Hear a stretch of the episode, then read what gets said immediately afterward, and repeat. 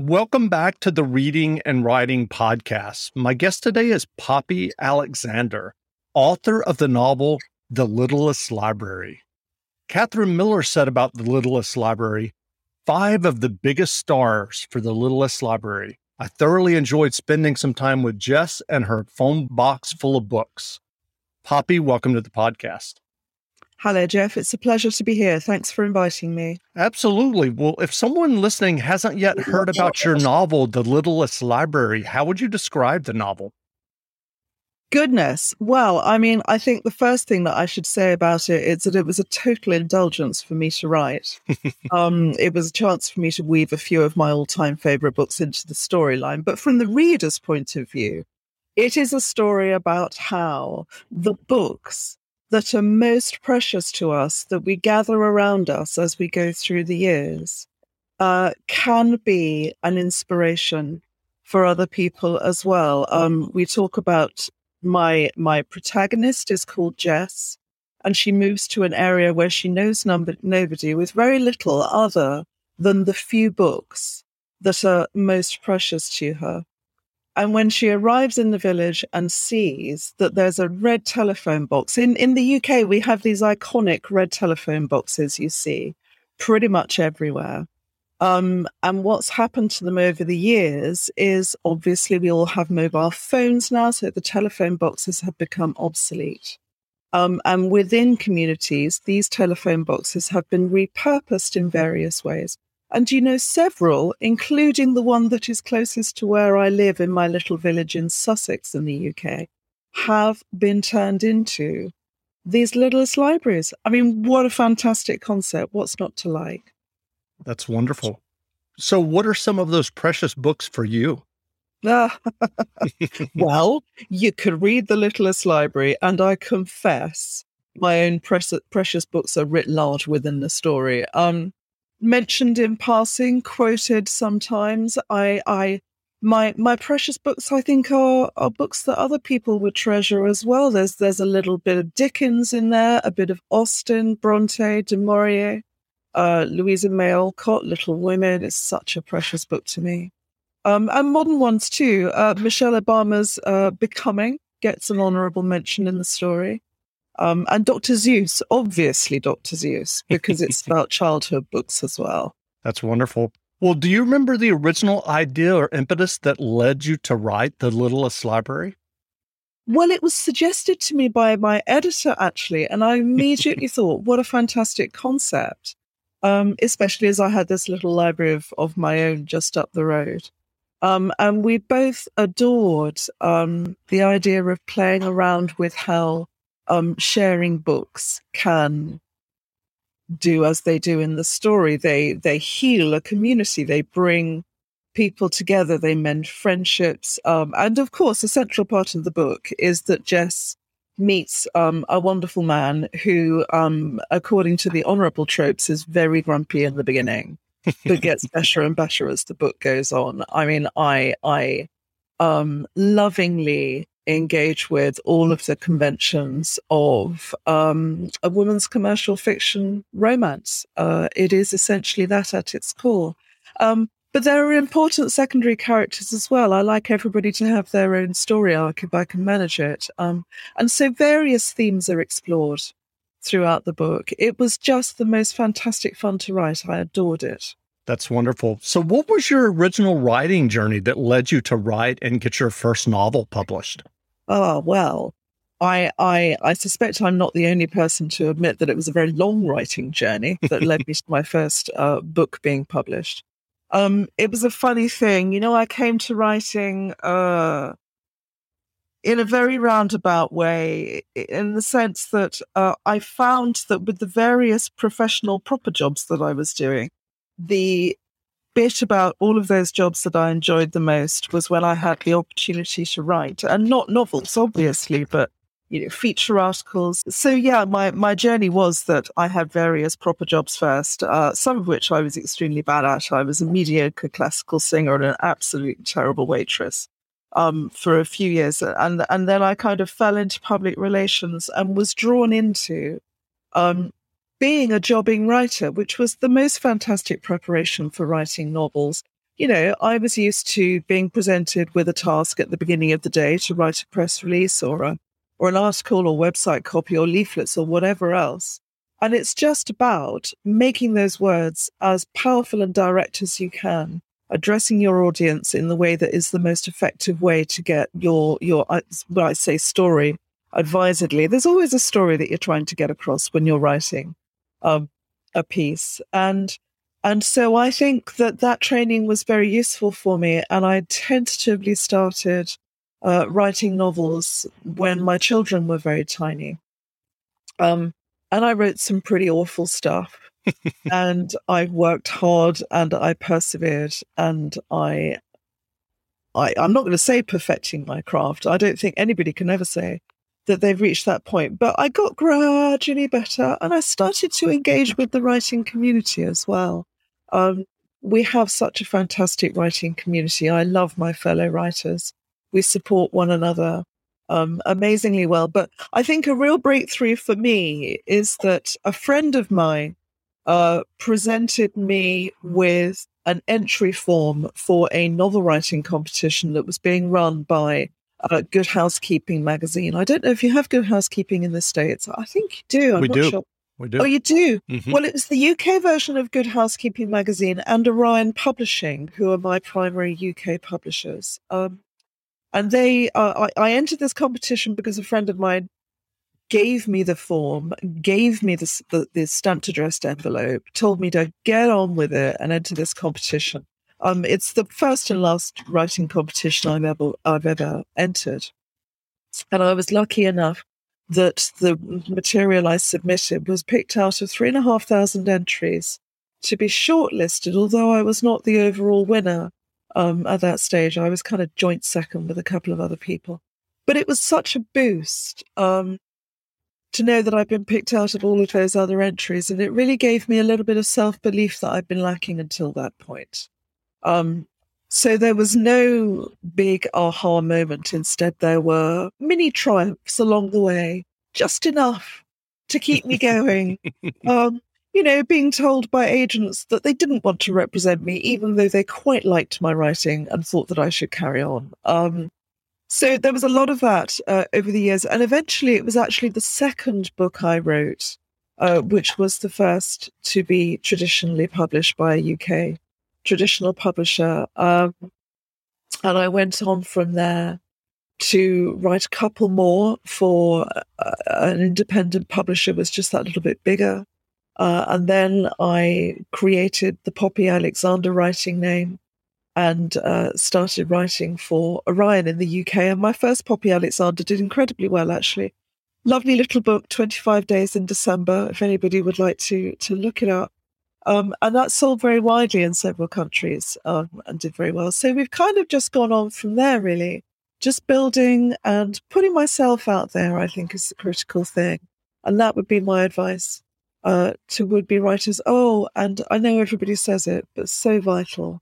I read, I read, I have read copiously, fanatically, um, pathologically since I was only a young child. Um, I was I was being raised by nuns um, at a boarding school in the UK uh, when I was little.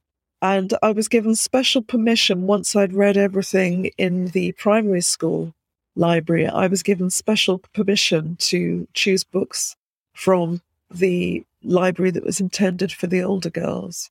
And I, I, I just consumed books at a rate of at least one a day. It was ridiculous, actually. Um, and I read my way through that library, everything from La Peste in translation, Camus. I was absolutely fascinated by the grotesque descriptions of people dying of plague in, in Paris. Um, there was a whole series, I remember, of very saintly books. They were the lives of saints and martyrs. And I waded my way through those. Oh my goodness, they were boring, although the martyrs did die in very interesting ways.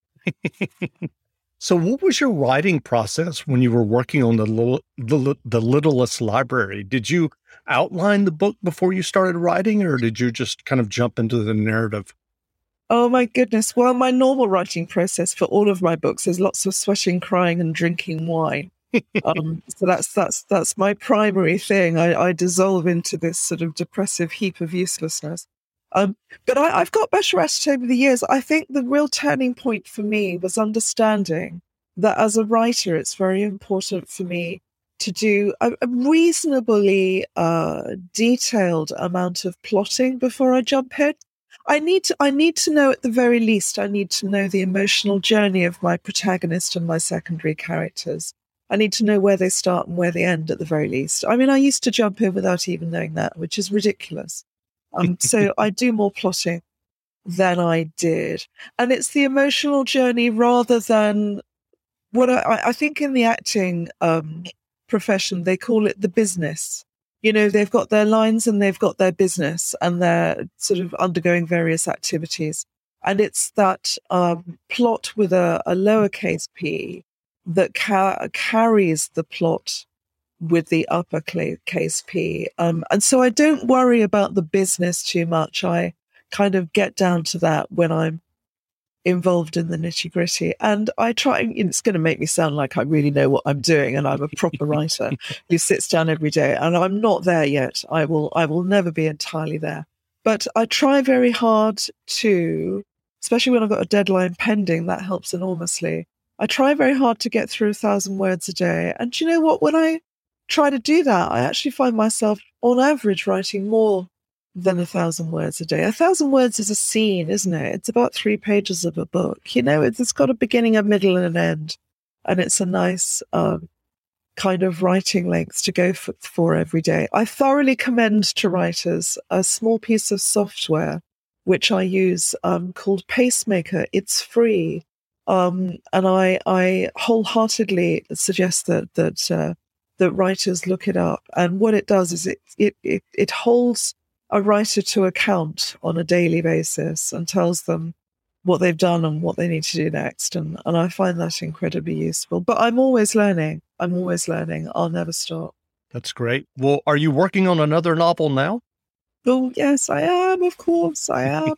I mean, there are more Poppy Alexander books in the pipeline, I will assure readers. But but I, will tell you what I'm working on at the moment. Actually, it's it's a real uh, shift for me, and I'm thoroughly enjoying indulging in it. It's um, it's a it's a it's a book with a more complex structure than anything that I've done before. It's a love story, uh, as always, um, but in this case, it has a 25 year hiatus in it, so it's a dual time novel uh, written in the first person, set against uh, a background of real events in in Ireland. Uh, as as listeners may know, the Good Friday Peace Agreement was signed in Ireland very nearly 25 years ago, um, and was was was was followed by um, a really awful uh, incident of terrorism, uh, a bomb in Omagh, uh, which uh, had many many casualties right across the gamut: Protestants, Roman Catholics, the whole thing. Uh, and in fact, it was a turning point, the Omagh bombing in the peace process, as much as the Good Friday Agreement was, because it was the point at which all of the parties said, sat down and said, we cannot, we cannot keep doing this. This, this has to stop now. Uh, and, and we have had 25 years of relative peace following that. But anyway, that's the history. Uh, the, the, the story, my own story, is only set against that, that structure but I am entirely daunted and excited at the prospect of writing a story against that very sensitive background. I feel I'm opening myself to criticism as a writer um, in in choosing a setting that is so sensitive and and emotional. Um, so I've got every opportunity to get things badly wrong. Watch this space. I, I, I will probably need a new writing name after I finished it if I ever get anywhere in it. Well, what writing advice would you offer for the, those who are working on their own stories or novels? Oh, I love to hear of other writers writing on their own stories. I, I, I mean, I would say to all writers, the most critical thing is to keep going. Uh, if you're lucky as I was, if you, uh, when you are ready and you have a full manuscript that's been polished as far as you can get it, I would, I would uh, commend writers to engage in the writing community. You know, chat to other writers, get on Twitter, and you know, talk to agents, talk to publishers, talk to other people about your work, and just keep keep writing. Um, you're not going to write your best, not dare I say, you're not going to write your best novel first time round. You know, um, you guys have got the great, we call it the Great British Bake Off, but you guys have got a version of it, haven't you, with Paul Hollywood? I remember another writer saying to me, she said, when you've baked your first cake, give yourself a pat on the back, but it's not going to be the best cake you ever, ever bake. You've got to learn your craft and you've got to hone your your skills. Um, but what I would say to other writers is the writing community is a really, really lovely space to inhabit. Uh, so dive in. That's wonderful. So you talked earlier about reading. What novels have you read recently that you enjoyed? Oh dear, I'm going to shock everybody with this. Actually, um, I, I I read very widely. Um, I li- I read literary, commercial, uh, right across the board. But I've I, I've just recently I, I've been reading some books by a lovely author called Kate Rhodes, who has written a series of bloody murder books. They are really quite gruesome, um, set on the Isles of Scilly. And I absolutely love them. I, do, I seem to have this propensity to adore writing books where characters get their heads bashed in and terrible, terrible things happen. So I think I would shock everybody in that. I, I, may even write something like that one day, in which case, yet again, a new writing name is definitely going to be required. Otherwise, my Poppy Alexander readers are going to have the most terrific shock. Yes. Um, but like my um, character in The Littlest Library, I reread my favorite books an awful lot. You know, um, the, and, it, and it is the classics, as you might expect. I, I reread Jane Eyre, Charlotte Bronte, uh, probably once every 10 years or so. Uh, I adore Jane Austen, who doesn't? Um, but when I'm writing and, and doing the first draft of a book will take sort of between four and six months, something in that order. When I'm writing, I do actually find it quite difficult to immerse myself in a full length novel written by somebody else. It's almost like if I've got a story in my head, there's not room for another similar story to be there at the same time. So, so when I'm, I'm writing, I'm actually quite bereft in terms of my reading. I have to have the discipline to not immerse myself in somebody else's story. But I do read. I mean, I, I read the news more often than not, which is very inspiring and gives me story ideas. But uh, I particularly adore uh, short story collections. Probably partly because I'm absolutely dreadful at writing short stories. I find it really hard, and I'm full of admiration for people who do it well. Um, I've got a book here actually. Um, it's a series of short stories by some really fantastic contemporary writers, and it's called The Haunting Season Ghostly Tales for Long Winter Nights. Um, I couldn't resist, um, and I adored um, reading it. It's got a sto- short story by um, a fabulous writer called Bridget Collins, who wrote a best selling book called The Binding, for example spooky short stories are kind of my thing.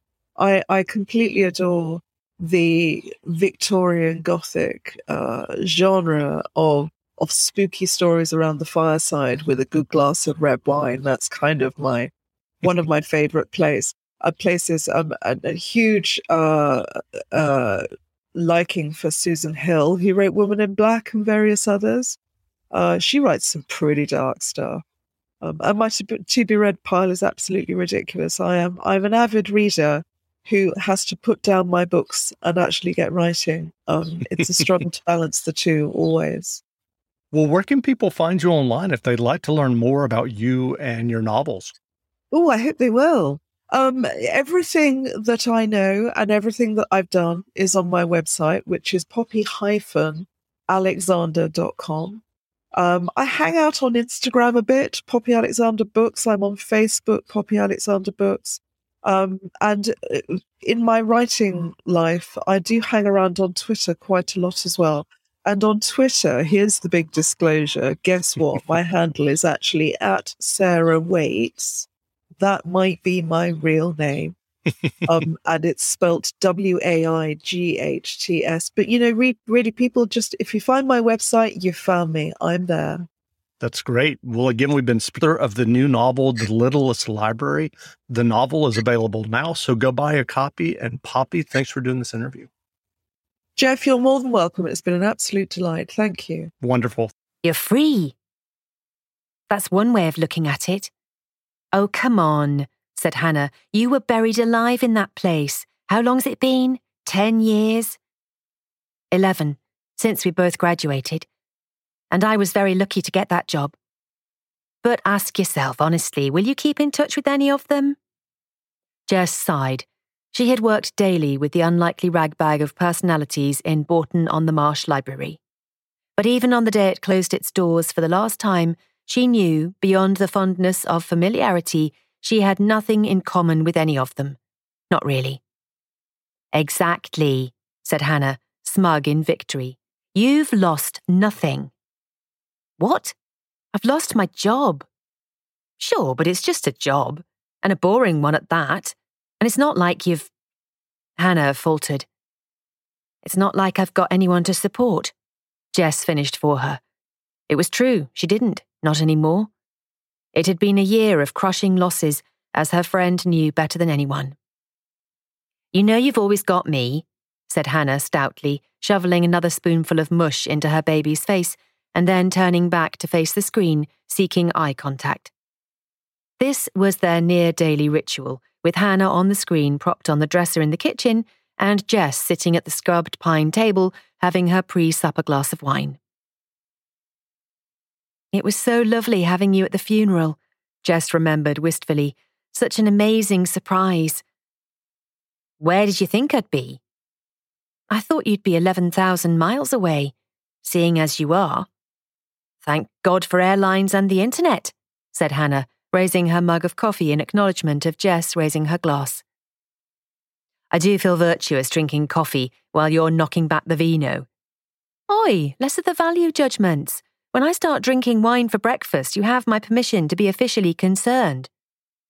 So, what will you do?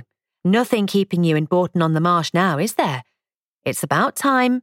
It's my home. I've got the house.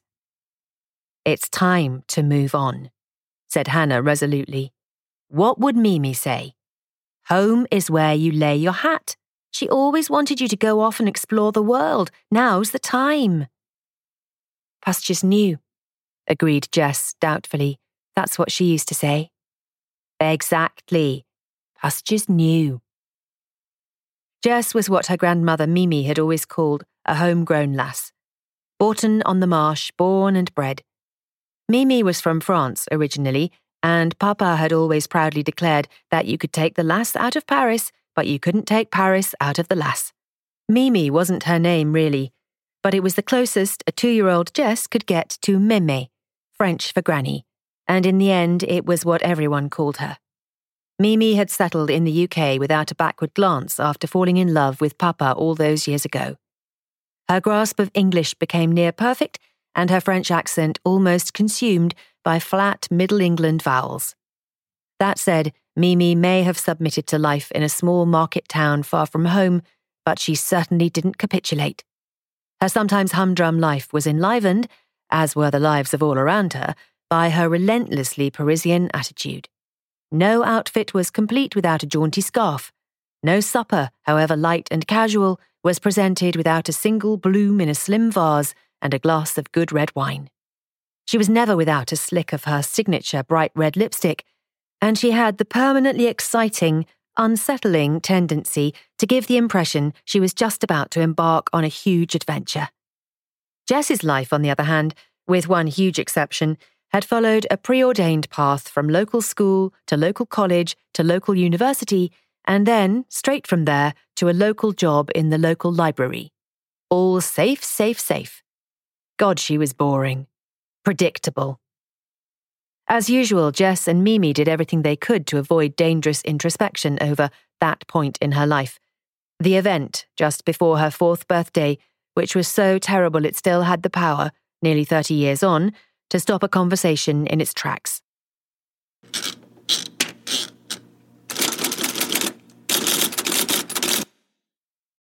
Without the ones like you, who work tirelessly to keep things running, everything would suddenly stop Hospitals, factories, schools, and power plants, they all depend on you. No matter the weather, emergency, or time of day, you're the ones who get it done. At Grainger, we're here for you with professional grade industrial supplies. Count on real time product availability and fast delivery. Call clickgrainger.com or just stop by. Grainger for the ones who get it done.